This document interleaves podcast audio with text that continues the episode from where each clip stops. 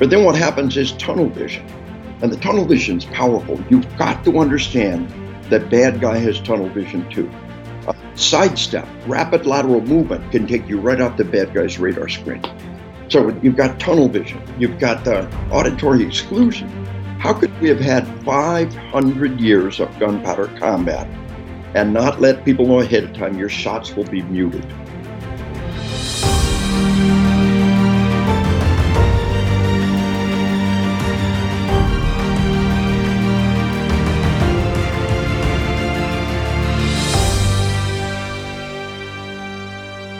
Fellow leaders, and welcome to another episode of the Military Leader Podcast, bringing you conversations with today's most successful leaders. I am Andrew Steadman. Thank you for listening to the podcast today, and thank you to all the people who have left ratings and reviews for the podcast uh, and shared it on social media. I am proud to say that the podcast is closing in on 50,000 downloads and has reached as high as number five on the iTunes category government and organizations this this response has been really incredible.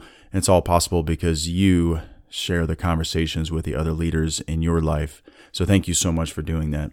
If you haven't been over to the website yet, I'd like to invite you to check out themilitaryleader.com. You can find this episode and all the other podcast episodes there, as well as tons of other leader development content to develop yourself and your team. And when you get there, I ask you to do just one thing. Click the red button in the top right and join the military leader email list. When you do, I'll send you a copy of 40 questions that will challenge your leadership. It's a PDF I built to challenge leaders to think about their effectiveness in new ways and inspire change. And I've got it just for you, so head over to themilitaryleader.com, sign up on the email list, and check it out. Okay, this week's guest brings an incredibly relevant conversation for our military and our society. If you are in the military and want to understand the effects of combat, this episode is for you. If you are a police officer or a first responder who must be ready for high stress encounters at any moment, this episode is for you. If you're a civilian and concerned about the level of violence in our society, this episode is also for you. Retired Army Lieutenant Colonel Dave Grossman wrote the book on killing, literally. His books on killing and on combat detail the psychological and physiological effects of killing and effectively own the field of killology. I remember reading On Killing as a cadet back in 1999. Knowing that I would serve as an infantryman, I read it with a desperation to understand what happens to the body in combat. I specifically remember asking myself, what's going to happen to me when the bullets start flying? How will I respond? How will I continue to lead?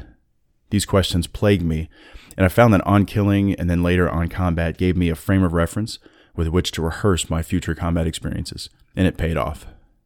Dave Grossman continued to serve the military after active duty through his writing and travels to hundreds of bases, posts, and precincts to teach the effects of violent events. Simply put, Dave's work has made an entire generation of service members and first responders more prepared for the violence that they are called to engage in. And in this chat, I asked Dave to go into detail about what happens in the body during a stressful event like a combat engagement. My intent was for this episode to be a summary of the physiological and psychological effects of killing and combat and a resource you can use to teach it to your team. If your untested soldiers aren't aware that during combat they will experience visual distortion and auditory exclusion, then play this episode for them. If they don't know that they will likely lose bladder control during combat, listen to Dave talk about it in the first few minutes of this chat. And if they don't know how important it is to talk to each other after a traumatic combat experience, I encourage you, as the leader, to share this resource with them. It will pay off. Listen, war is a serious topic, and we are naive to think that the combat experience won't deeply affect us. I'm so thankful that Dave Grossman took some time to share exactly how it will. I hope you enjoy my conversation with retired Army Lieutenant Colonel Dave Grossman.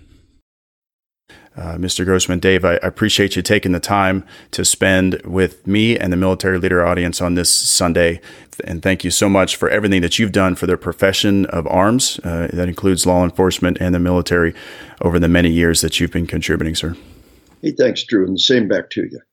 You know, we, we talked uh, previously, and we talked about just kind of jumping right into uh, what I think is the meat of the matter after all this time on the road interacting with people. Be okay, we'll just dive right into that? Yeah, absolutely.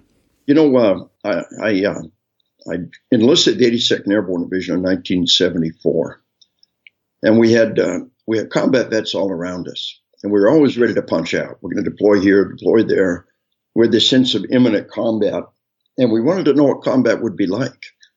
And we'd ask the uh, ask the Vietnam vets, and they wouldn't talk. It's kind of a taboo topic. So fast forward, uh, I'm a young infantry captain uh, en route to teach at West Point, going to graduate school, and uh, I, I, said, "Well, I'm going to do my graduate thesis on on killing, healthy people killing, not not sociopaths, psychopaths." And and uh, you know, I, I, would never in a million years have gotten a degree in psychology. And, uh, I just wanted to go to graduate school on the Army's time, and the Army pounded a, a square peg into a round hole. And the kind of guy who had become a psychologist would almost never study the topic of lawful killing. It's not a radar screen. And the kind of person who would uh, study this topic would never really go into that field. So it, it was beneficial. And, and uh, my uh, master's thesis was one chapter of on killing. I, I, I, had actually written the whole book in graduate school. And, uh, uh, and I thought that what lay at the heart of combat was the act of killing. I retired from the military, I've been doing a lot of speaking, a lot of a lot of presentations. And you know, on, on killing is important from, from one very important perspective. Uh, very critical to our world today. People point to some horrible crimes. Ah, that that proves they're all killers. No, no, that's an outlier. That's one in a million. You explained to me that 99.9% of our citizens who go a lifetime never kill anybody and never try to. Explain that divorce, infidelity, layoff, traffic accidents, road rage. At 99.9% of our citizens go a lifetime, never kill anybody, never tried to. Explain that. That's kind of the hard thing to explain. Inside, inside most healthy members of our species is a pretty hardwired resistance against killing their own kind. Uh, uh, sociopaths don't have that resistance. Healthy people have to be trained to kill. And that was the real heart of on combat. Modern training has evolved to where we make killing a condition response. It's not even on the radar screen anymore. It's, it's just not an issue. Uh, and for those who fully prepared themselves, killing is just not that big a deal. Uh, I retired from the Army in uh, 98, uh, actually December 97, and uh, and I've been on the road ever since. I, I, trained military and law enforcement in all 50 states, every federal agency, had the honor to work with lots of our military, and my presentation evolved. Uh, what I found out was that these these mature individuals, you know, who have prepared themselves for a lifetime, who are killing somebody that's a clear and present danger to others, just not that big a deal. What's really important is a forewarning and forearmed thing of people about how your body responds, the uh, sympathetic nervous system arousal, the adrenaline dump. Uh, how you respond afterwards depends what you do at that dump. You know, if uh, if you're a cop and you resolve the issue with a couple of five pound trigger pulls, you got all that adrenaline pumping through you, you're going to have trouble sleeping that night. So a hard workout uh, could be a value. If you're a, a, military and you got eight hours of grueling combat, as soon as the danger's gone, boom, you crash. You can barely stay awake. But that sympathetic nervous system arousal, what we want to do is we want to limit that. And in a nutshell, PTSD is every time you remember it, you relive it. And so, uh, what I found out was really important. And I, I, believe I've talked to more people who've been in combat than anybody in history. Uh, before I retired, all the research, and then uh, 21 years on the road, every day I talk to some cop who's been in a deadly force incident. Every day I get an email from somebody organized by subject. And, uh, and at the heart of the matter is a couple of things. First off, survivor guilt. And I want to make this real clear survivor guilt is not PTSD. It's it's grieving, it's loss, it's hard, but it's normal. Uh, don't get PTSD mixed up with grieving. Uh, in the normal cycle of life, we will all bury our parents. Is there anything more normal than parents that die before their kids? It, it's normal. It's almost universal, but it's hard. And most people's lives, the hardest thing you'll ever do is to bury your parents and uh, and among warriors, the, bond is so so powerful, and the grieving process is necessary, and we do a good job at taking care of that. But it's really important to not get those mixed up. Chaplains and others know how to deal with grieving. Post-traumatic stress disorders, every time you remember it, you relive. It. And the path to healing is to remember it without reliving it.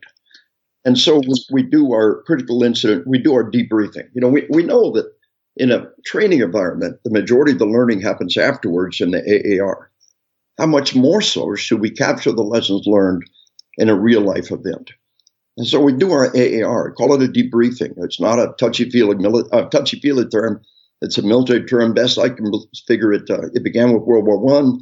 Pilots went on a mission. They're given a mission brief. Came back to the mission. They were given a debrief. It's a military term. Um, we the psych community has kind of grabbed it for themselves. We talk about what happens. And here's one, one key new critical ingredient. Uh, you, you, know, I'm a West Point psych professor, and the top psych minds and the top military minds put their heads together. What do we want every West Point officer to know about psychology? And right at the top of the list is a concept of sympathetic nervous system, parasympathetic nervous system. Parasympathetic nervous system is uh, digestion and uh, and tissue regeneration and and it, it, it, uh, your heart rate and your blood pressure they they all fall into the realm of, of parasympathetic.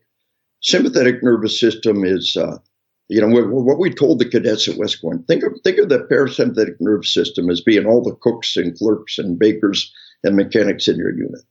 When you're asleep, your unit's on stand down. You're in barracks maintenance and motor pool. You don't even guard at the front gate guys that are doing the maintenance and they're still doing their job, and you cruise along, and somebody tries to kill you. Boom, total sympathetic nervous system arousal. You know, cooks and clerks and bakers and mechanics, they drop their pencil, they drop their wrench, they drop their spoon, they grab a rifle, they get in the front lines, and that's that and that that over over arousal is um, is is this this this spike. You go all the way up, and then boom, all the way down. The further you go up, the further you go down. So stress inoculation, one of the one of the one of the great things we've learned in, in 16 years of war is stress inoculation, force on force engagements, realistic training. And and if if we don't go all the way up, if we remain calm in the heat of battle, then we don't go all the way down, and there is no PTSD. Mm-hmm. Well, I have a question. Um, if you don't, if you don't mind, you mentioned you retired in 1998, and then three years later, the 9/11 attacks happened having known so much about uh, killing and the uh, physiological and psychological effects of the combat experience, and you saw the country go into war once again, d- did you see what was coming? I mean, did you know that we were about to to wade into a difficult uh, and traumatic uh, physiological and, and, psychological experience for the army and other services? You know, uh, when I first started going out to uh, the Command and General Staff College uh, we had our young majors, and it was early in the war, and they always had a question and answer session. And in the first couple of years, the one question was, can we maintain this optim? Can we maintain this? In just a couple of years, that went away. I remember Ollie North, uh, a guy considered to be a personal friend. Uh, I remember him uh, during the invasion of Iraq saying, this will be the first war in which we don't have PTSD. We're, we're taking better care of the troops and know what to do. And um, and so what I want you to understand is something pretty important. When I teach my classes, you've heard uh, you've heard 22 veterans a day take their life. You heard that, but did you know of that 22, only one or two are from the current war? Did you know that? Of course, there's other wars. You know, if, if when you go when you go to the uh, the uh, 80 and 70 year old guys, they're all veterans. Uh, they, they, they were drafted. Elvis Presley was a veteran. The term veteran refers to anybody who served in the armed forces. And, and that 22 veterans a day is a liable mission. The best we can tell, that's probably accurate, but it, it, it includes all those Vietnam veterans, all those World War II vets, those Korea vets, and everybody else who ever served in the armed forces and were drafted for two years, like Elvis Presley. So you understand, and, and what ratio of veterans contract PTSD? Used to be had to dig for this data. Now it comes right up. Go to the Veterans Administration website, uh, search for PTSD in Iraq and Afghanistan. 11% of the people who did not deploy have PTSD. 16% of the folks who did deploy have PTSD. About 5% contract PTSD. The British study of their troops in Iraq, 5%. The uh, Dutch study of their troops in Afghanistan, about 5%. Uh, uh, you know, 11% of the people that don't deploy have it. You make a general argument, and 5% of the, uh, the ones who deployed contracted. You make a pretty good argument. Life in America screws up twice as many people as, uh, as a combat. There's about 10% of the population out there. You push the red button and you get a post traumatic response. So this, this, I keep running into veterans that think there's nothing wrong with them because there's nothing wrong with them. I, uh, I presented at uh, national, international psych conferences. A British psychiatrist sent me an email. He said, Dave, I, I keep hearing the, the American are running 40% PTSD or more. That uh, the British troops running 5%. What's the difference? The difference is lying dirt bags in the media.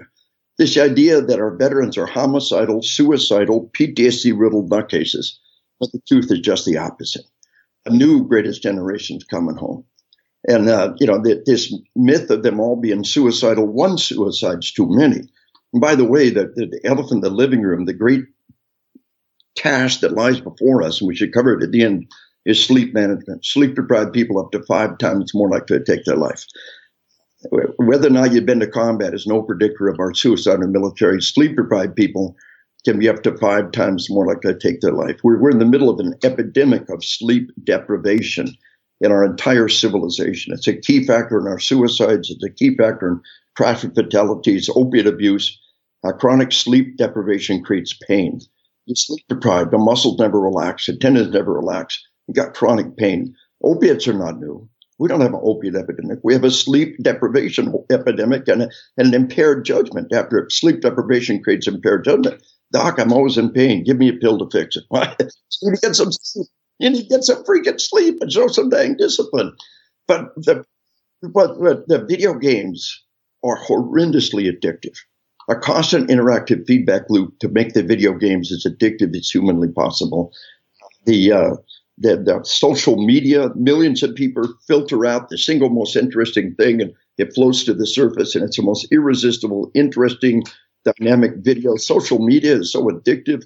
Uh, the games are so enormously more so addictive every year. You know, I, I recall, uh, I recall back in 2000 and, uh, 2007 and eight during the surge in Iraq, and we, you know, we were right in right in Baghdad and Anamia in a bad spot there, and and I recall uh, in the evening seeing soldiers playing video games uh, that they that we had on, on the COP there, and and they they cited they stated that it was a way to come down off of the the rush of the day and a, and a patrol and, and I in my mind and I wasn't really strong enough to enforce this back then and I, I didn't really resonate with me strong enough but today it does and if we're in a similar situation I'll have a different leadership philosophy on this but I, I think that that you got you got to you got to cut it off and go to sleep exactly what you said sir. Yeah because you're you're so much more effective if you can sleep. Well, what the video games do is they keep them on that edge. They never get a chance to ramp back down again. Throughout human history the night of the battle we sat around the fire and we talked, usually with a beer in your hand. You know that, uh, and and it comes back to that doing the critical incident debriefing, and we put a bottle of water in front of everybody. And every time somebody starts to lose it, they take a big swig of water. Remember that parasympathetic processes I was telling you about, digestion, taking a drink of water, a deep breath. These are all parasympathetic processes. These are ways to come down off the high. But the video games keep them at a constant high and create sleep deprivation. You got the blue light coming off of that off of that video game screen. You can't ramp down. Uh, this is this is bad juju. You know, we, we, and then we sit. You know, we sit around the fire and we talk. With maybe with a beer in your hand. Whiskey's made for sipping. Wine's made for sipping. Beer is made for gulping.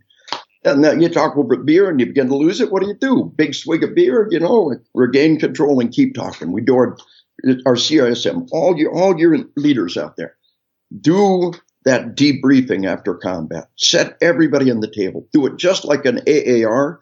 Do it by the numbers. But one addition: put some water in front of everybody, a bottle of water, ideally, and every time they become emotional, make them stop, take a big swig of water, and regain control.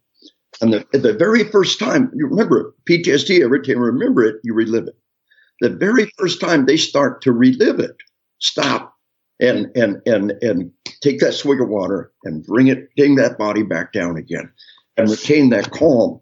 Uh, and and so the video games, the sleep deprivation is so horrendously destructive. But the, but the model is out there that our troops are suicidal, uh, homicidal, which is totally untrue. The returning veterans lost a tenth as likely to commit a violent crime as a non-veteran uh, suicidal, homicidal, PTSD riddled nutcase. The truth is just the opposite.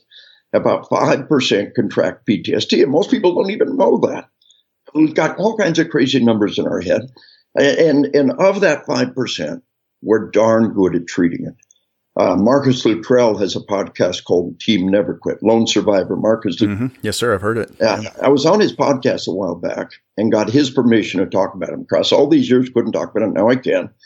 Uh, I I, uh, I trained Marcus Luttrell's unit before and after the incident. Post traumatic stress is like being overweight. Post traumatic stress disorder is like being obese. We all know the difference between overweight and obese. And, and Marcus Luttrell's doc told me that he came back for that incident and he was 500 pounds PTSD, totally debilitated. A year later, he was 50 pounds PTSD. He wanted deploying into this unit, and he did, and it was a good thing. And, uh, and I told him at the time, I said, look how far you've come in just the last year. Have confidence you can come farther. Today, Marcus Luttrell tells us he is 100% post traumatic stress free and stronger for the experience. It took years and it wasn't easy. But that man could come out the other end completely free of post traumatic stress, anybody can. We've got to understand that post traumatic stress is post traumatic stress disorder is completely treatable. But we want to start at the very beginning. And just having this physiological arousal and just re experiencing the event is not PTSD. You know, when something happens and your heart is pounding and you, and you re experience the event, it's not PTSD. It can become PTSD depending on how you deal with it. Right. Yes, sir. And I'd like to ask you um, about those effects specifically. Uh, so, if, if you can, I'd like to throw a vignette, vignette at you. So, let's suppose that uh, we've got a 19 year old infantry soldier. He's on his first deployment to Afghanistan and, and he's on patrol and uh, he receives fire. He and his platoon receive fire from a mud wall compound. So, the platoon executes an attack on the compound, and as he breaches the outer door, he comes into an open area and an enemy fighter is there with a raised rifle 15 feet away. He's got the drop on him. So in that moment, our soldier, you know, he identifies the threat. He raises his rifle to engage. I'd like for you to explain a bit about what is happening inside his body in that moment when he's about to pull the trigger. All right. And what we got is a total sympathetic nervous system arousal. And I mean, and, and to the degree, in one study in World War II, 20% roughly 20% of the veterans of, of, intense combat in World War II admit they messed themselves in the heat of battle. Uh, about half of all the veterans in World War II would admit they'd wet themselves. These are the ones who would admit it. One old World War II vet told me one, one time, he said, Hell, all that proves is 80% were liars because it happened to him. Now, it's not happening in today's war. It's much more rare because of the stress inoculation, the realistic simulators, the force on force engagements. But understand that this sympathetic arousal can be so horrific. And among those who are in traffic accidents, uh, messing themselves is very common. And people are devastated by it. And I train EMS. I train EMS by the by the tens of thousands. I, and I train uh, hospital staff. And when somebody's messed themselves or wet themselves, you tell them this is your body's natural response. It happens all the time. Don't worry about it. You literally save somebody's life. by telling them that. So here's what's happening. The body goes into vasoconstriction. The outer layer of the body shuts down all blood flow. The shutout is at the precapillary stage. The arteries and the body core can be holding up to twice as much blood. The face goes white. Your fine motor control goes out. The outer layer of the body becomes a layer of armor. Your, your skin is cold and clammy because the body's holding all the blood inside. Unless you hit the artery in the heat of battle, you won't bleed out. So the body and, and the body has this toxic waste site called the colon, and it's in an overpressure mode. The colon can almost spasm shut and eject what's in there. The bladder can almost spasm shut. In males, the scrotum sucks up, and the, and and the testicles suck up tight. The, the, the blood comes out from the outer layer of the body. These are all stress responses. But then what happens is tunnel vision, and the tunnel vision is powerful. You've got to understand that bad guy has tunnel vision too. A sidestep, rapid lateral movement can take you right off the bad guy's radar screen. So you've got tunnel vision, you've got the auditory exclusion. How could we have had 500 years of gunpowder combat and not let people know ahead of time your shots will be muted? That's interesting. Hunters don't hear the shot. In combat, people hear the shot, but it's very muted. You'll hear the brass hit the ground. You'll hear everything around you but the actual shots are muted. Uh, and uh, and uh, uh, what I tell people, we now know, and this is this constant evolution as I've conducted these interviews, we can say without a doubt The shutout is in the nerve. The ears are still being hammered. Wear hearing protection when you hunt. Be a deaf old geezer like me, it's a pain in the butt. So the auditory exclusion, the tunnel vision, the slow motion time. I have had hundreds of people tell me they can see the bullet in combat, and I believe them. It's like airsoft, when the bullets okay. you track with your eyes. Right. In several cases, people were able to walk up, cops walked up and pointed where the bullet hit. No way they could have done that. They weren't tracking them with their eyes like they said they were. One of the one of the critical things that happens is memory gaps. You know, uh, uh, 2016 was the single worst year over year increase in cops murdered in the history of our nation. Every year, cops have better tactic, better training, better body armor. The only good assessment of the of the measure is the year over year increase in cops murdered. Um, five cops murdered in Dallas, four cops murdered in Baton Rouge. The single most horrendous year over year increase. But they also That's had sad. Yeah, very sad. Whole different topic. Yeah. They also had bad guys go to the cop's house to murder their family. But Mama Bear protecting her cubs, one of the most dangerous things on the planet. Bear put a load of double aught buck in the bad guy's face, game over. I tell people, you know, we, we carry a pistol because a rifle's pain in the butt and hard to conceal. In your home front, you choose the weapon. You're a, you're a bird hunter, and they were. Usually, some version of a trusty bird gun, and she did. And she said, You know what messed me up? She said, I heard the audio recording of my 911 call. And to this day, I have no memory of making that call. Oh, wow. It, it, was eating me alive. She said, and then she said, somebody gave me your book. Said, look at page 55. it's normal. It's normal. One of the most healing words on the planet is normal. So we need to know about these things ahead of time. Another thing happens is memory distortions. About one out of five trained cops in a life and death event remember something that did not happen. It was early. It was early in the war. One of our tier one spec ops medics at his first combat tour uh, came to me and said, "He said, why do the wounded hallucinate so much? They remember things that did not happen. So just set aside the fact that someone's trying to kill you. Set aside all that. Boom. All of a sudden, tunnel vision, or exclusion, blackouts, uh, uh, uh, hallucinations that would meet every definition of a psychotic episode. Not everybody experiences all of those, but many, many people experience some assortment of those. And I'll give them to you in the sequence which is most common vision, auditory exclusion, slow motion time, memory gaps, memory distortions. So if, if you're warned about these things, then they won't blindside you. And if you've been stress inoculated with force on force type engagements, then you won't have that overwhelming response. You won't lose bowel and bladder control, although our wounded still do, and it's okay, it's normal. But even more important than warning people about all of that is what happens afterwards. You expect crazy things in the heat of battle. A week later, a month later, boom, all of a sudden you're re-experiencing the event. Something pushes that button. Your heart's pounding, you're gasping for air, you wake up out of dead sleep with the, believing your incoming artillery that is not PTSD. It's normal. Uh, you know, you, are one group of Marines gave me a nice feedback loop on, and I trained the whole battalion. Uh, Marine said uh, we were talking over beer with our buddies, and uh, we talked about the puppy coming for a visit. I call that midbrain the puppy brain, the dog that we all that we all have in there. And the puppy comes for a visit. You know, you touch a hot stove, boom. From that point on, you know, never touch the stove again. That's one trial learning. How much more so should these kind of neural networks be established in combat? So he said, we're talking about uh, uh, uh, about the puppy coming for a visit. One guy said, I, it happened to me. He said, I, have been home for less than a week, dead asleep in bed with my wife. They emptied the dumpster right outside our apartment. Sounds like incoming artillery. he said, I wake up out of a dead sleep, heart pounding, roll out the bed, hit the deck, and scrambling under the bed for rifle helmet that's not there and I come up armed with my slippers. And we all laugh and we had a beat. And one of my buddies said it happened to me, another real common one. Been home less than a week or been home for a couple of weeks. Walking down a busy city sidewalk with a wife and kids. A car backfired. Boom. Next thing I know, I'm in the gutter under a car. Look up, there's the wife and kids. Look at me, the eyes that big. I said, ah, it's okay. Hmm. This is normal. We're warned this might happen. right. And, and that's the best. And they were prepared for it. Yeah. And, and, and, and, and we laugh. And then he said, and then he said, one of my buddies said something really important. He said, you know, if we hadn't been warned this might happen, we wouldn't be laughing. If we hadn't been warned this might happen, we wouldn't be laughing. They feel shame about it, probably. Yeah, well, yeah, and, and just the fear of experiencing some weird thing you've never experienced any time in your life, and the thought that you're losing your mind. I can lose my legs, I'm still me.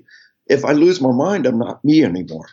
When you re experience that event, if, if nobody warned you that this is your body's natural response, but to be able to laugh about it is just one of the best things you could possibly do. And even if it does become full blown post traumatic stress disorder, it is fully treatable. We have hundreds of thousands of cases were treated and recovered fully. So we, have got to let people know that even if it does meet the, the full classification of PTSD, and in my book on combat, you know, on killing, I thought it was about killing. And I realized that for those who fully prepare themselves, on killing is very valuable from an academic standpoint, very interesting, but on combat is infinitely more important.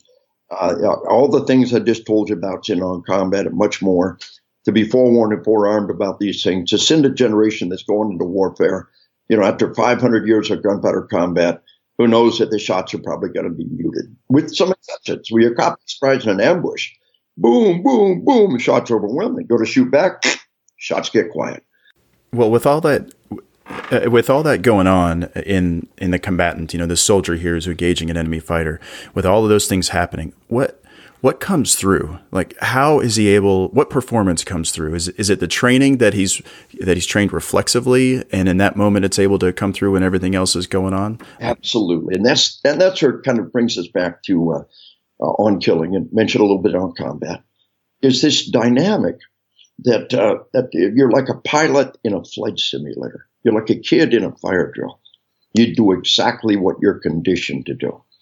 And uh, you, we, we've had that pop up target in training. That target pops up, boom, boom, you engage it. We've got photorealistic targets. We've got realistic simulators. We've made killing a conditioned response. Remember, healthy people have to be trained to kill. The average person will go a lifetime, 99.9% of our population never kill anybody and never tried to killing is is is got to be learned, and modern training makes it a, a conditioned response. And oh, by the way, the video games are doing the exact same thing to the kids. I was at the president's roundtable in the White House in February. Uh, the Parkland killer that murdered 17 people in that high school. The neighbor said all that kid did was was 15 hours a day play violent video games. The most all-consuming, all-pervasive thing in this kid's life is video games, and the murder simulators.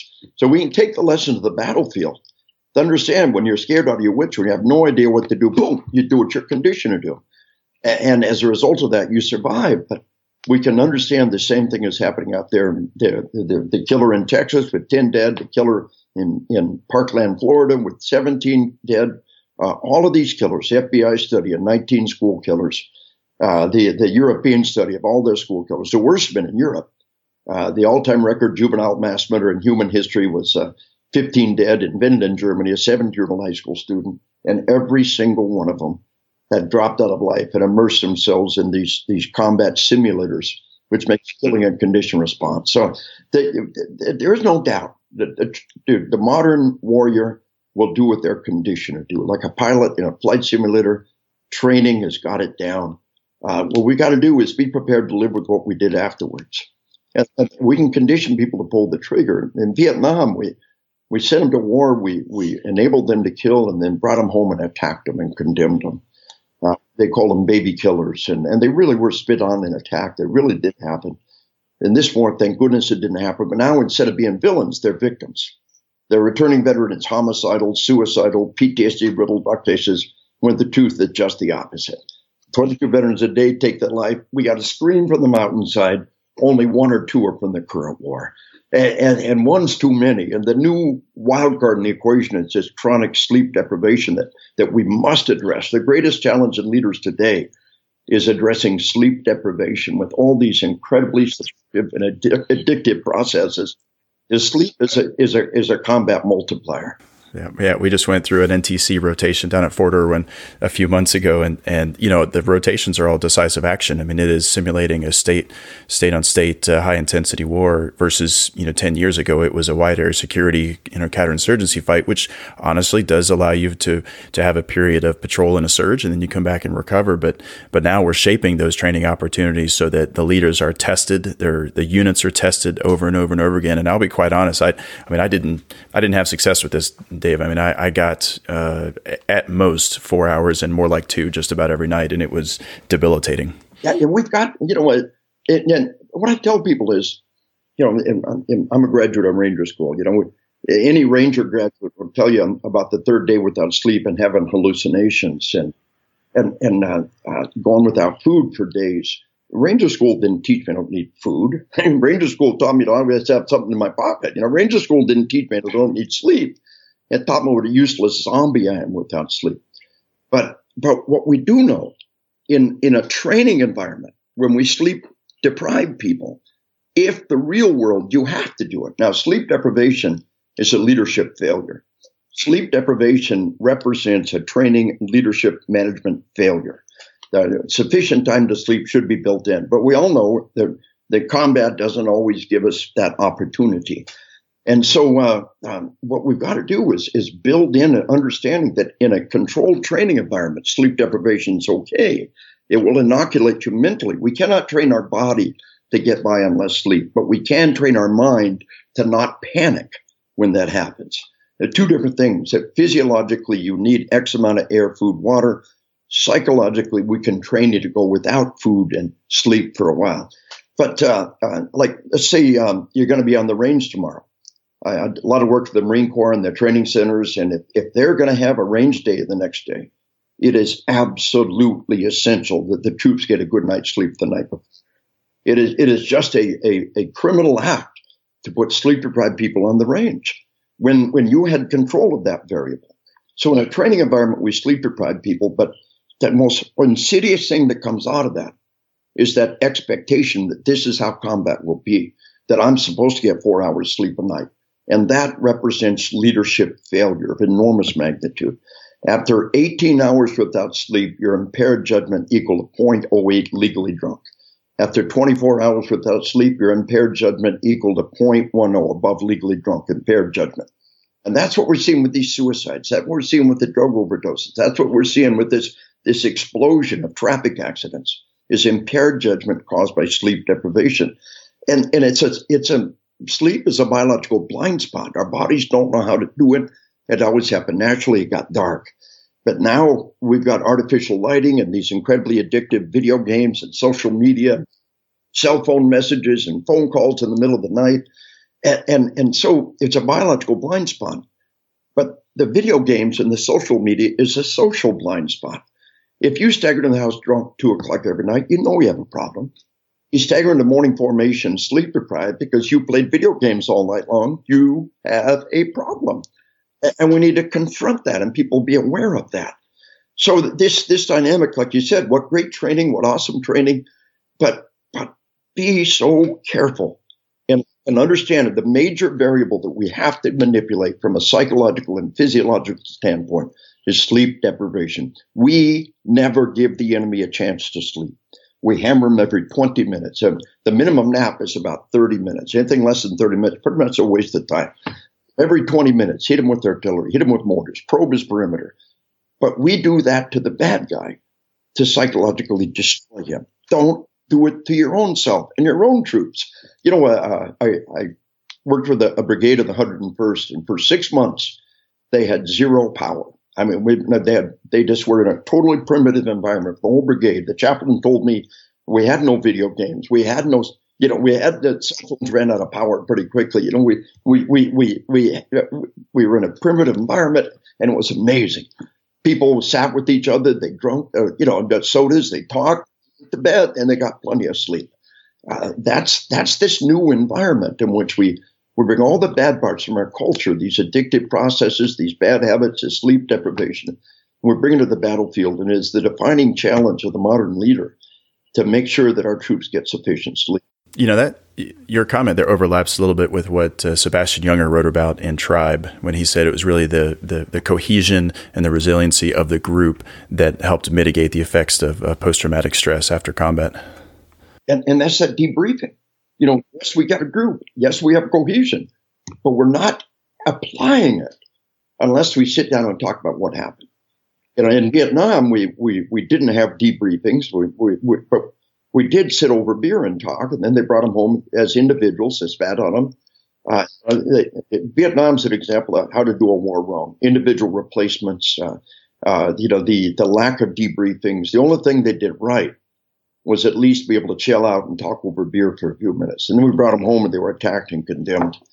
Uh, so what we've got to do is continue to do those debriefings. Put that bottle of water in front of everybody. Uh, it, laughter is so healthy. Laughter says this has no power over me. But when somebody becomes emotional, stop. Take big swig of water. Water hits the stomach, parasympathetic process become ascended, and, uh, and and you're able to calm yourself down. You can control your heart rate. You can control your blood pressure if you control your breathing or by intaking of, of drinking fluids and pulling down back into that calm realm. And we've got to teach this to people ahead of time. Now, you mentioned um, the role of leaders a second ago there, controlling the sleep. What about in the midst of a combat event, uh, when a, a, firefight, maybe even a prolonged firefight? What role can leaders play in uh, helping, uh, you know, the, the, the soldier? You know, I'm thinking of like a captain or you know, or, or uh, um, you know, maybe a platoon leader, and, and, his guys are getting after it. There, what role can that person play uh, in in helping them through the combat event? That's, that's such a critical question.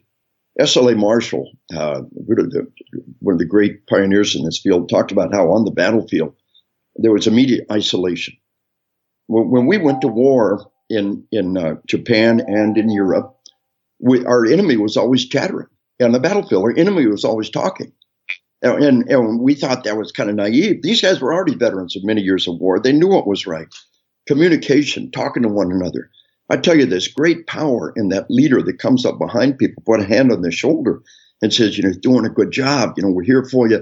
You know, just that you, you're doing good. Keep it up. The presence of leaders, you know, the uh, the phalanx, the, the you know the, the phalanx, uh, the, the of spearmen.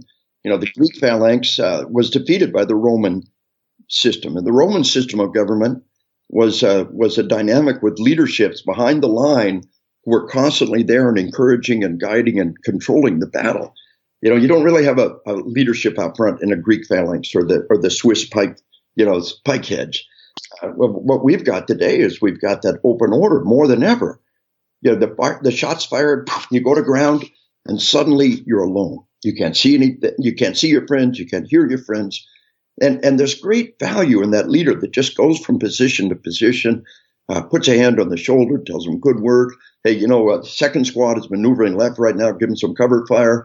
Uh, this the presence of the leader is is one of the most in, powerful tools in enabling performance in combat, living with whatever you have to do in combat. My leader was there. My leader uh, uh, uh, supported and encouraged me to do what I did. My leader approves of what I did. Leadership is that critical glue that holds the unit together. He can't see the guy to his left or his right, maybe, but he can see that leader that comes by and puts a hand on his shoulder and uh, and talks to him and guides him. Uh, you know, the stack's going in the door, and and, uh, and the leader's standing there tapping everyone on the shoulders. He goes in the door. We're putting the stack in the door, and the leader's there, smacking everyone on the shoulder or tapping them on the helmet as he goes in. That's leadership. To be there for them, they're our greatest need. The, the team leader leads from the front, but from that point on, uh, in most senses, our, our, squad leader, our platoon leaders, uh, they are they are the ones that are kind of the glue that holds it together by moving across that line and communicating across that line, and uh, and holding that that unit uh, cohesion together. Does that make sense? Mm-hmm. Yeah, absolutely. Um, I, I, was did a little research uh, for my uh, thesis at the Command and General Staff College in 2011, and my research on the the the effects of combat on the brain and trying to understand what happens, you know, in the brain during combat. And a lot of your work came up as well as um, um, some of the neuroscience researchers from you know, institutions around the country.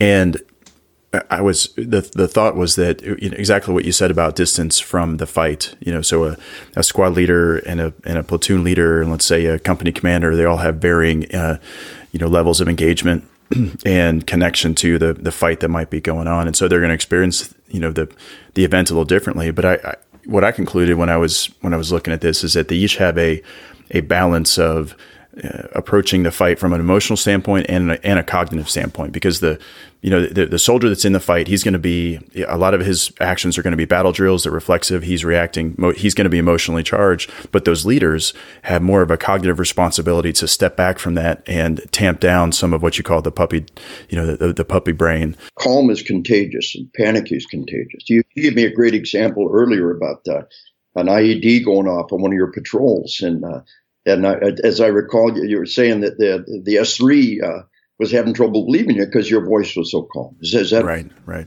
And that's a great example of, of, of the, what we want to manifest as leaders. How do we do that? You know, we're, we're, part of that combat too. How do we stay calm? Big swig of water, deep breath, uh, physiological control of those things. Uh, I, uh, I I've got a little finger clip that gives my heart rate, and uh, I'll sit and watch TV and run it as high as I can, hyperventilate, run it as high as I can, and then long, slow breaths and bring it down. Right. I went to the dentist, and uh, and my dentist takes my blood pressure. I said that's a little high for me. Hold on a second. Take a deep breath, relax every muscle that I can. Try it again. Oh, that's magic. Nobody can control the blood pressure. Yes, you can. It's incredibly easy. You just, you just, you've just been told all your life you can't control those things. And breathing is uh, is that tool that we use. And the, of course, uh, if we combine that breathing, we're taking a big swig of water. Today we got the CamelBak on our back. We do a mag change, take a hit off the CamelBak. It's a calming. We're going in the stack. The last thing we do before we're going to take it off that CamelBak. That water hits the stomach. It's calming. It's parasympathetic process. It says says we, we're, we're, we're safe. We have time to take a drink. And, uh, and so uh, panic is contagious and calm is contagious. And the leader has to be able to manifest that calm. Uh, excitement's okay, enthusiasm's okay. Uh, we want to be able to communicate some enthusiasm and some excitement if necessary. But that that that leadership calm is is is solid gold. That's what we strive for, and that's what we need to be able to project on the battlefield. Mm-hmm, absolutely. I tell the, the platoon leaders as they're coming into the job that they have to infuse emotional stability into the organization because you never know how long the fight's going to go. You never know how long or intense it's got to be. So they have to be really the, the barometers for what the platoon should be, uh, you know, should be experiencing. You know, we've got we've got people now that know nothing but 17 years of war. We've got higher level commanders who are extraordinarily uh, well prepared for combat, greater than any before in human history.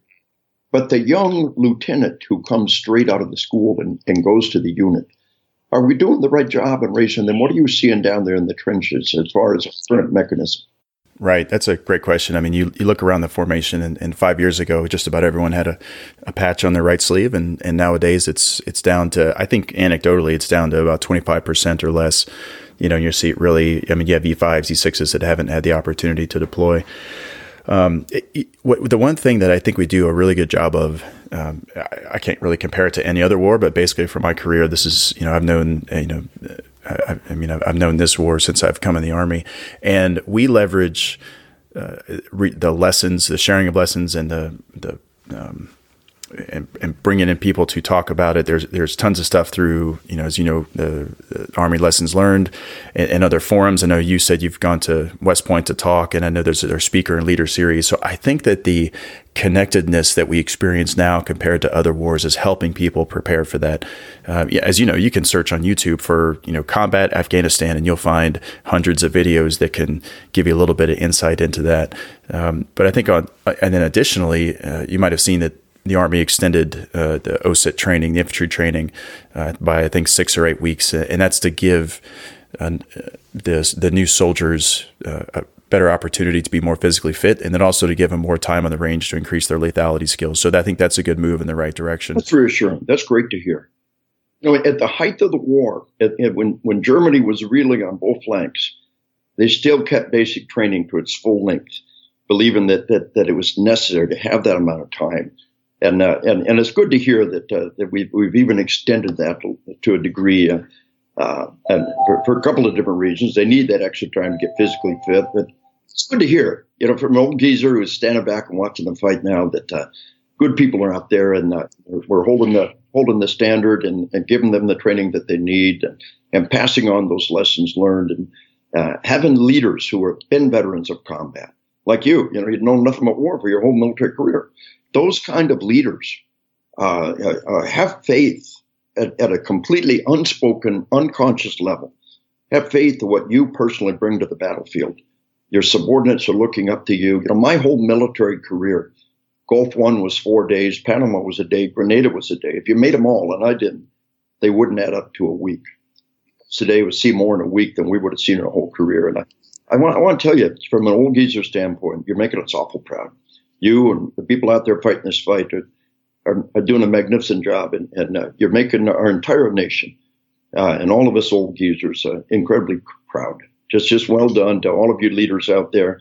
Uh, thank you for your service and uh, and, and continue to strive and rise to the highest, highest standards. And I, there's something that you bring to the table that you probably don't give sufficient credit for. Your people look at you as having been a, a veteran of, of 17 years of war, as having never known anything but war. There's never been anything like that in American history. And, and, and there's great power that comes with that from an unspoken standpoint. And there, there's great value in, in bringing it up from an unconscious to, to a conscious level. The understanding that uh, this is what I bring to the table that nobody else ever has. This is the credibility the calm, the, the modeling behavior and, and, ability that I bring to the table. All of our leaders out there, uh, have faith in yourself, have faith in your system, have faith in our nation, have faith in our way of life and our military's ability to prepare you and uh, and to sustain you through this time. And and uh, after you've been around that block a couple of times, recognize that you've got something going for you. There should be a degree of confidence that uh, my generation would have never known. I, I had a I had a a sergeant major won the, the Distinguished Service Cross in Vietnam. He had he had six one year tours in Vietnam. And it was it was his he was a platoon leader, young E six platoon leader in Vietnam on his fifth on his fifth tour, five years straight in combat. Married a local, just went just went native, and stayed there for six years. But he he said uh, he said I, w- I was maneuvering. I had four radios going. I was maneuvering a platoon. Uh, I, he was a platoon defensive and airfield he said uh, I had uh, I, I, I, had uh, fast movers, I had attack helicopters, I had mortars, I had artillery.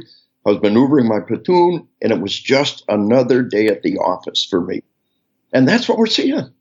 It's an incredible thing. Uh, and so we've got to how, how, do we you know how do we manipulate that as a uh, as a combat multiplier and apply it to the best? And the first step is to bring that from unconscious to conscious awareness, and to start openly uh, seeking and and dealing with that and, and, and seeing the potential problems because fatigue sets in, but also seeing the potential value that comes out of that. I got a whole handful of questions from folks connected to the military leader audience, and uh, so I asked them on on on Facebook and Twitter to uh, to throw out some questions for you here, and, and I got a, a, trend of folks asking about really what's changed, you know, since you know you wrote on killing, and then you know someone uh, mentioned SLA Marshall. You know, the data was you know it's tough to get good data back then, and I and I and you've you've hit on this throughout your comments a couple points here and there about how we're so much better than we were you know back then. But how how it, has it evolved? Uh, and if you were to write another on killing today, uh, what would be different about it? You know, we, we I did a, a second edition on killing uh, a while back, and I, I, tried to put it in almost a timeless tense, and, and it's, it's been put to bed. Uh, on combat is really the next evolving step after on killing. Now, the, on killing is pretty much done, but on combat, uh, the uh, the last edition of On Combat currently out is the third edition. The audio book is actually the fourth edition. I was able to tune it up for the audio. I've got reams of information that someday, someday down the road, when I, when I finally get a chance, I, I'm in four, five, six cities a week on my daily job training them. But someday I'm going to turn around and do a, what will be essentially a, a fifth edition, the, the audio book being the fourth edition, which we integrated in all these great case studies, all these examples.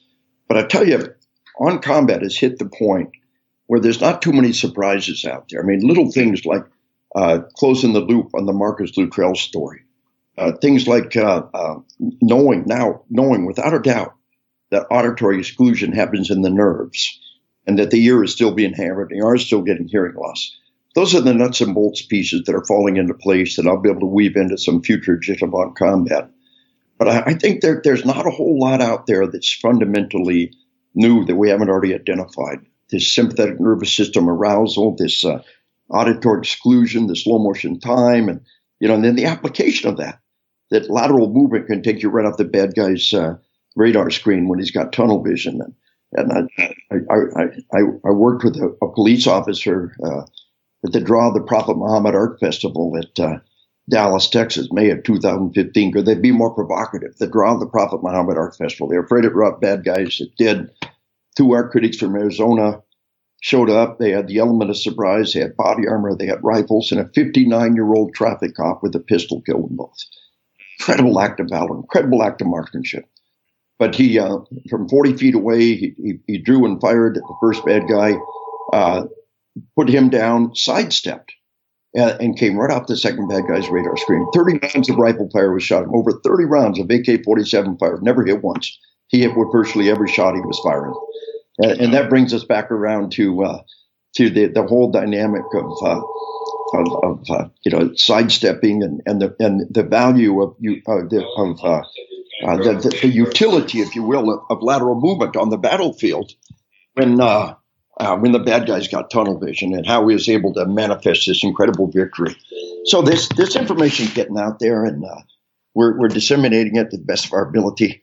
Uh, but uh, there's not a whole lot more that's really coming out of it. if there was some horrendously critical dynamic thing that had to be in a new edition of On Combat, I would do it. Mm-hmm. Maybe that speaks to the, the universal nature of the, um, you know, the, the stress or the death experience or the threat of death on the human body. I think, yeah, I think so. you hit a pretty good baseline with, with on combat there. Yeah, we'd hope so. But again, there's, there's just vast numbers of nuts and bolts and case studies that I, I dearly want to put back in, uh, in there somewhere along the line just to make it more interesting and, and just to create a greater depth of information. There's just not a whole lot new out there that I've been able to find. Uh, uh, you know, I, I, love it when a new piece falls into place. You know, I, have talked a lot about two different types of combat. One is a charging lion, tunnel vision. He's a heat seeking missile that's totally focused on his prey. The other is the wolf pack response, which we have situational awareness and, and we know everything around us. And, and uh, those are the two models. You know, you talk about your young private, your 19 year old private who uh, we, we began the discussion with. What's he going to have? Tunnel vision, auditory exclusion. Uh, but maybe he's that, that individual that already, and I, we see this later in careers, has that wolf pack response. You know, in the wolf pack, everybody knows where everybody else is. They're conscious, they're aware, they're working as a unit. Uh, and as we move up to higher levels of leadership, we want to strive for more of that wolf pack dynamic. And I think I'd uh, spend more time talking about that you know, the, the leadership principle that comes to mind that uh, when you said that is the motto of uh, the first company that I had, um, Charlie Rock and, and One Five Infantry, and back in 2005 and six, and the, the motto was dominate. And we, it, as as we discussed the the motto, uh, a mindset came really emerged out of that. You know, when you as the American soldier, when you step onto a battlefield or you step onto an objective, it's crucial to have the mindset that that we that we own it, that we are there to take charge and to inflict uh, violence if necessary, but to inflict our will on whatever is on that objective, and not the other way around. And unless unless a soldier, because uh, basic training won't do it, I don't think. But unless a soldier is really taught to believe that he is the force of change um, that can take control of a situation and apply violence um, as necessary to do just about whatever, whatever he needs to, then he could leave something off the table. You know, he can he cannot give it everything and can have you know that fear. And um, I think that walking into a combat knowing that you're bringing a heck of a lot with an infantry platoon, you may you feel some things that are uncomfortable, and you may go through this these physiological changes. But at the end of the day, you know, like you said, you've got buddies on left and right who are taking charge of that terrain and and uh, are certainly in the last uh, you know 16, 17 years of war have emerged victorious off of every objective we've seen. And that's something. You know, how many times has the the media said that we're doomed, and members of Congress said that we're doomed? Here they are, uh, 17 years later, and you know, I, I tell most of my audience that. Uh, you know, four years into this war, there was nobody left who enlisted before the war got stuck with the war. And nobody's been drafted into this war. The last time we fought a war with 100% wartime volunteers was the American Revolution. Starting in 1812, we always had people enlisted before the war got stuck with the war. but the longer was always had the draft. These guys are just absolutely magnificent, uh, and and they're still in there. You know, uh, uh, you know, one one person can do a lot of harm. Back during the days of Abu Ghraib, uh, you know, that prison in Iraq, those photographs, I heard one soldier, one young soldier back in those days, uh, training a unit, he said, uh, "The seven idiots that lost the war for us. We ain't lost that war. They're, Iraq's still hanging in there, but Abu Ghraib is still a model of how just a handful of bad people can can do us enormous harm in this war. But uh, we're still there. We're still hanging in there, and uh, and our nation is still standing behind them. And in spite of that, that the voices of failure in the media year after year, you know, it, uh, yeah, it would be nice for them to root for us for once. You root for your own side for once. That's right. Well, before we run out of time here, I, I do want to ask you a question that has really been uh, burning uh, in my mind since uh, I found out we had the opportunity to talk. And I'll a, a 10 second story here is that I'll I mean, I'll share with you that this this year is the first time that I started uh, carrying a concealed weapon in church. And it's not something that I took lightly. I considered it ahead of time, but really, you know, looking around at the nature of events in, in the in the United States and particularly the United States, because you don't see these events across the world in the same way that you do here.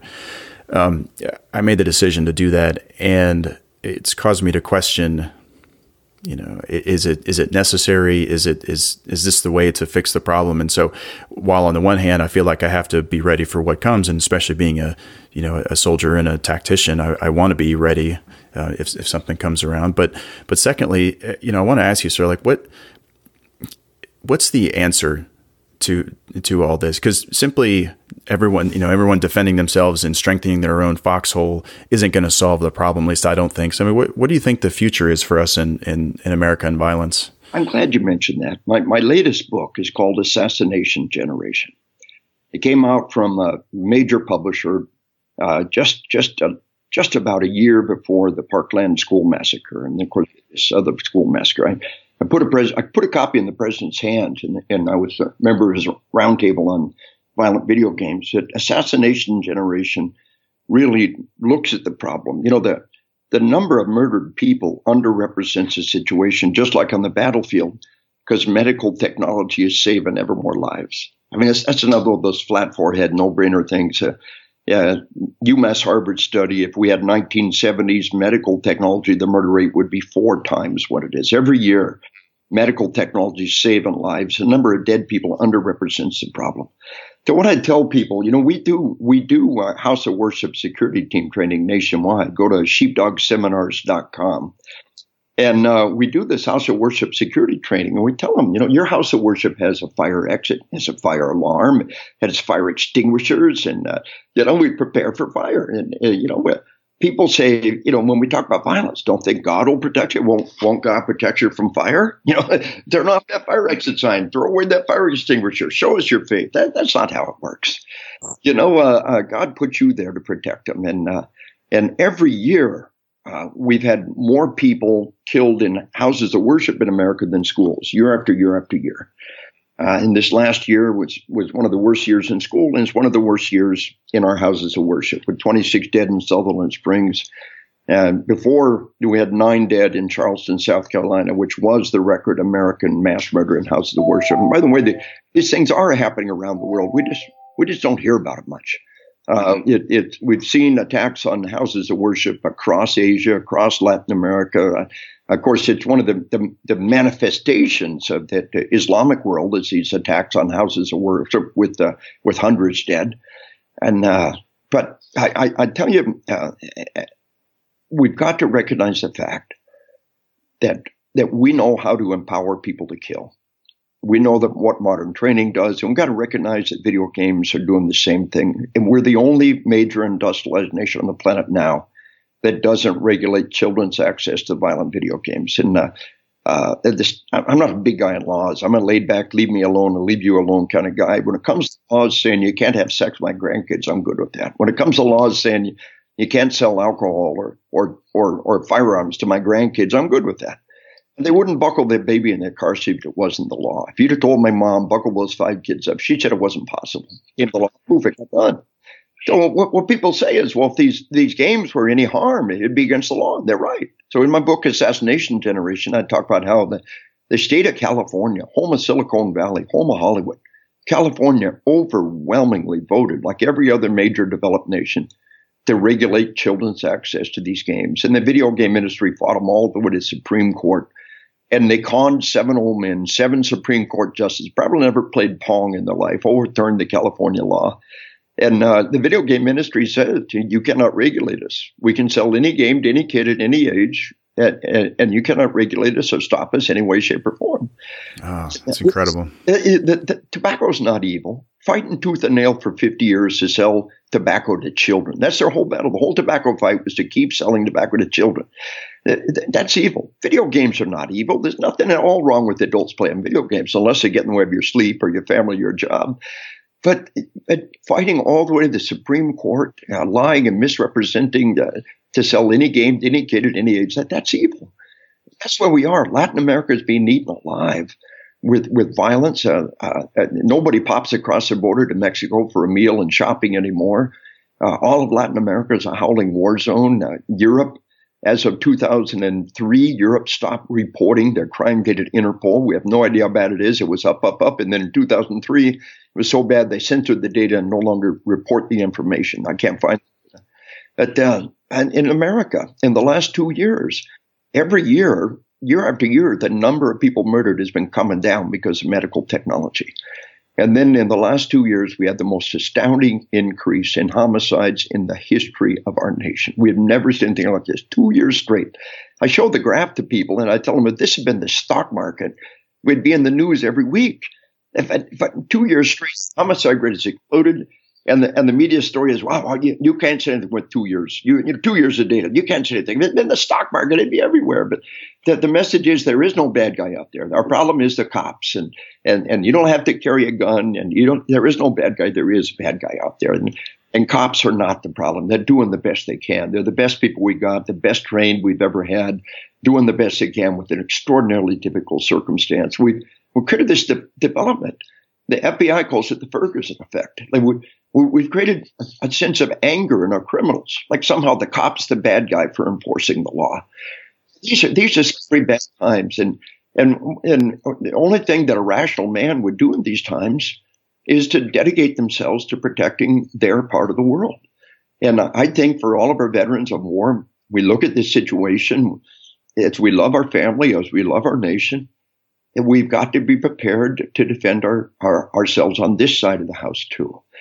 I think it's a right and reasonable thing to do. I do the same thing in my church. Uh, uh, like I said, you know, you have that fire sprinkler and that fire exit and the fire alarm. What have we done to protect this group of individuals from violence? And somehow, it, half the price of a modern building goes in a fire code. Not, not even talking about what you know, the fire alarm wiring throughout the whole civilization, the fire hydrants and those big pipes that run through our whole civilization. We, will spend vast resources and infrastructure on preparing for fire, but when it comes to violence, somehow we're offended that we have to do it. Well, violence throughout history goes up and it goes down. And we're in a, a period of time in which it goes up. Uh, as we love our nation, as we love our God, as we love our way of life, I think we got to recognize that the mission continues over here. Your skills and your competence, there's nobody on earth we would rather have armed and ready than a, a veteran of 17 years of war. Uh, these guys uh, have, have fought for our nation over there, and they've got all the capacity to take our part of the world and make it safe over here. For every one of these multiple homicides in houses of worship, I'll show you case after case after case where they were stopped. Somebody tackled them, somebody shot them, somebody stopped it, and, and it never gets in the news. Well, you know, Parkland, the, this cop didn't go in. I'll give you a dozen cases this year where the cop did go in and, and the crime was stopped and it never even got in the news. Uh, so just be be conscious that, that the good news doesn't get reported. The times when uh, people are there and they tackle the bad guy, they take action. Uh, the, the, battle continues over here. We, my latest book, Assassination Generation, uh, outlines that dynamic and outlines a long term solution.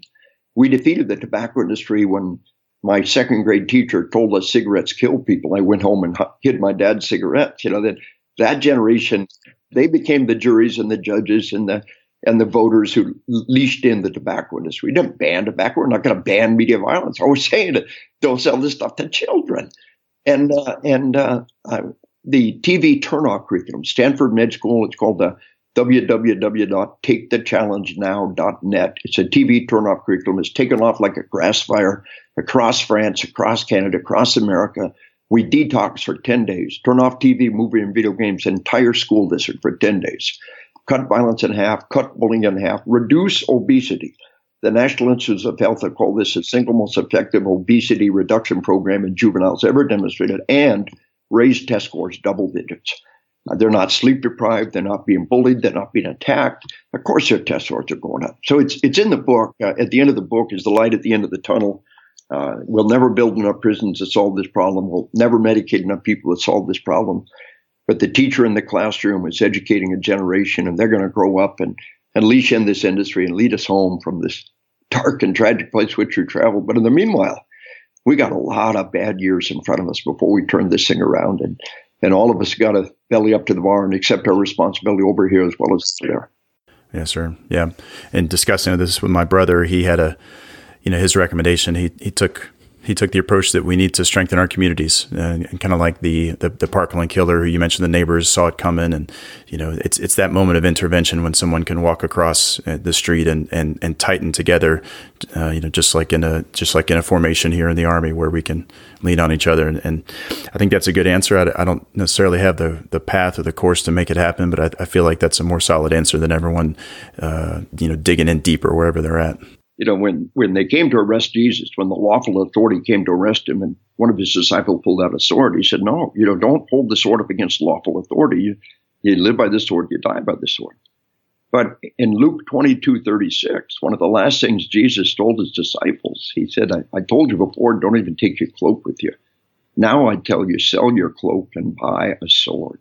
What would Jesus do? One of the last things he told us to do is arm ourselves. Luke 22, 36. Oh, that's not my Bible. Yes, it is. Yes, it is.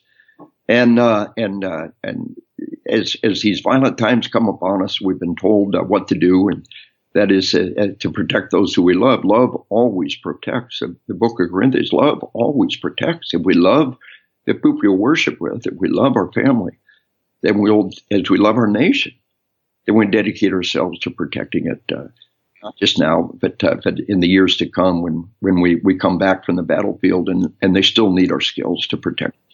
Well, this is uh, this is great, sir. I really appreciate the chat. Uh, and you know, my my favorite quote of the last year that I picked up uh, from Tim Ferriss's uh, podcast was by Archilochus in the sixth century. You know, he said, "We don't rise to the level of our expectations; we fall to the level of our training."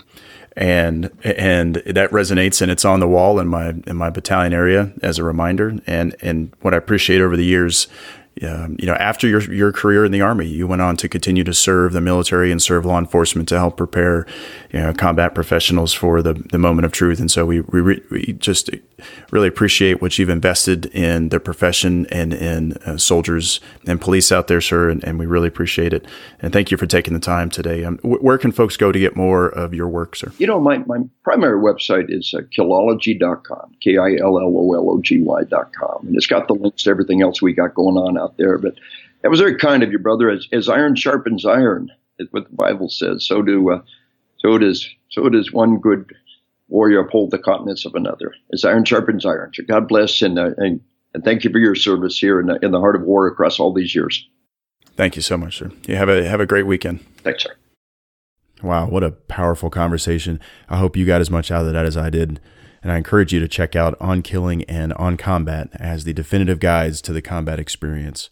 I've included a link in the show notes if you want to grab those books on Amazon. All right, that wraps up the first season of the Military Leader Podcast. I think it was a heck of a start. Huge thanks to all the leaders who joined me to share their thoughts and make better leaders of all of us here on the podcast. And I want to personally thank you for being a part of the military leader community.